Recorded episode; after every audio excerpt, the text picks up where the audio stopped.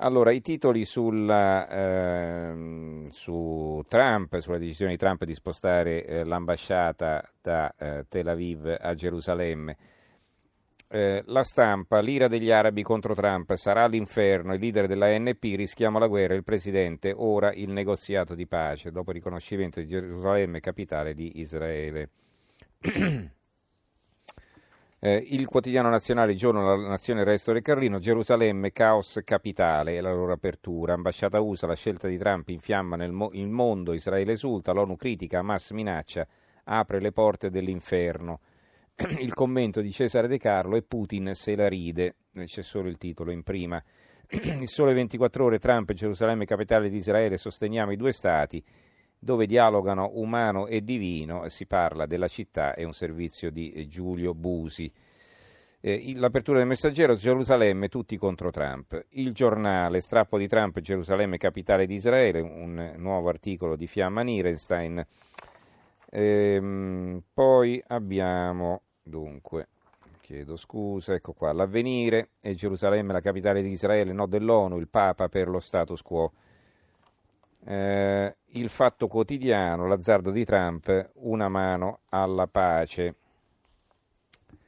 Eh, libero, la Gerusalemme liberata da Trump evita una guerra. Non so cosa voglia dire il titolo, ma evidentemente bisognerebbe leggere il pezzo e non abbiamo granché tempo. Il manifesto Il pacifista, si vede una foto di Trump, Trump insiste Gerusalemme capitale di Israele, calpestando legalità internazionale, i diritti dei palestinesi e la storia stessa della città santa. Magnifico tributo alla pace, secondo lui, e il mondo condanna. Una scelta per una nuova guerra, il titolo del commento di Tommaso Di Francesco. Benvenuta a Gerusalemme, pezzo di Giuliano Ferrara che è ferocemente contro Trump e insomma stavolta non potendo dire che ha sbagliato, almeno secondo il suo punto di vista, cosa scrive? Il trasferimento dell'ambasciata americana nella capitale di Israele, decisione del congresso e una risposta alla storia a molti nemici. L'ha deciso Trump perché è vero che il congresso aveva stabilito questo 23 eh, anni fa, eh, ma tutti i presidenti hanno rinviato di sei mesi in sei mesi la decisione e Trump l'ha presa. Allora, a, Trump, a, a, Ferrara piace la decisione, ma insomma non vuole dire bravo a Trump, va bene. Poi abbiamo il mattino di Napoli, Gerusalemme, capitale di Israele, lo strappo di Trump divide il mondo. Se l'ottimismo somiglia all'azzardo, il commento di Mario Del Pero. Eh, la, la, Sicilia, Trump insiste su Gerusalemme, il mondo trema, appello del Papa. Va bene. Poi abbiamo i titoli sulle banche e ce ne sono diversi, un argomento che continua eh, così a dominare le prime pagine. Eh, il quotidiano nazionale, giorno nazione resto del Carlino, banche arriva Ghizzoni, la Boschi in trincea, io non gli chiesi nulla, la commissione chiama anche Zonin. La verità che sta indagando a fondo sull'argomento assieme al Fatto Quotidiano, giallo sul tesoro di Boschi in Honduras. Ecco il documento in mano agli inquirenti, fondo di 6 miliardi di euro in Centro America a disposizione del padre del sottosegretario Maria Elena. Un falso, un tentativo di ricatto? Per stabilirlo sarebbe servita una rogatoria internazionale che non è mai stata fatta. Viene intervistata Giorgia Meloni, Casini scelto per insabbiare la verità sui crack bancari. Il dubbio si indaga sul bisnonno della Boschi, fatte verità scatenati. Piero Sansonetti fa dell'ironia sull'insistenza di questi due quotidiani sulla vicenda. Orfini sfida Grillo sulle banche, diamo la parola a Ghizzoni, l'ex amministratore delegato di Unicredit sarà sentito.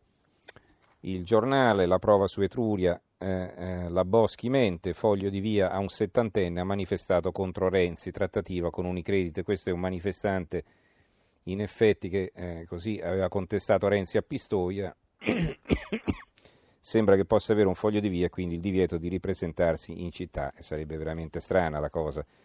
Il secolo XIX, Carige, ritorna il sereno ok all'aumento di capitale, crediti deteriorati, operazioni in porto, questo è sul secolo XIX il Tirreno, Caos, Etruria, Boschi, la resa dei conti, convocato Ghizzoni. Per quanto riguarda le altre banche, Banca Etruria, in aula i manager e la Croce oggi in commissione, il Corriere d'Erezzo, il Corriere di Siena, processo ex MPS, atto secondo, il Gazzettino di Venezia, vedi qui, vedete qui invece la Popolare di Vicenza, e Veneto Banca, Zonino e Consoli, ora tocca a loro, la commissione sulle banche decide di ascoltare gli ex capi delle popolari venete, i due siamo pronti, caso Boschi, verrà sentito anche Ghizzoni, ex amministratore delegato di Unicredit. Non abbiamo più molto tempo, abbiamo un minutino, ma insomma vi do l'apertura di Repubblica intanto, Ius Soli sia la legge contro i fascismi, la stampa Casa Pound e le ronde antistranieri, il quotidiano nazionale e il giornale sottolineano invece un'altra, eh, un'altra cosa. Ricordate la foto del soldato in caserma, c'è la foto, la foto con la bandiera del secondo Reich eh, nella caserma dei carabinieri. E qui c'è una foto del ministro Pinotti davanti ai soldati italiani a Tobruk chi di foto fascista colpisce? La Pinotti e il cimeglio in ufficio, l'immagine dei soldati italiani alleati di Hitler. Il quotidiano nazionale invece è da anni al Ministero della Difesa quella foto nello studio della Pinotti, un soldato nazista fra i nostri. Va bene, e poi molti giornali danno, eh, titolo, danno, spazio alla contestazione sotto la sede di Repubblica, il fatto solidale con i colleghi di Repubblica Espresso per il blitz mascherato di Forza Nuova, lo leggiamo sul Fatto Quotidiano. Non abbiamo più tempo, allora ringrazio in regia Gianni Grimaldi, tecnici Maurizio Possanza e Tommaso Margiotta, in redazione Antonio Bonanata, Carmelo Lazzaro e Giovanni Sperandeo, linea Stereonotte condotto da Silvia Boschero e noi ci risentiamo domani sera. Buonanotte. Rai Radio 1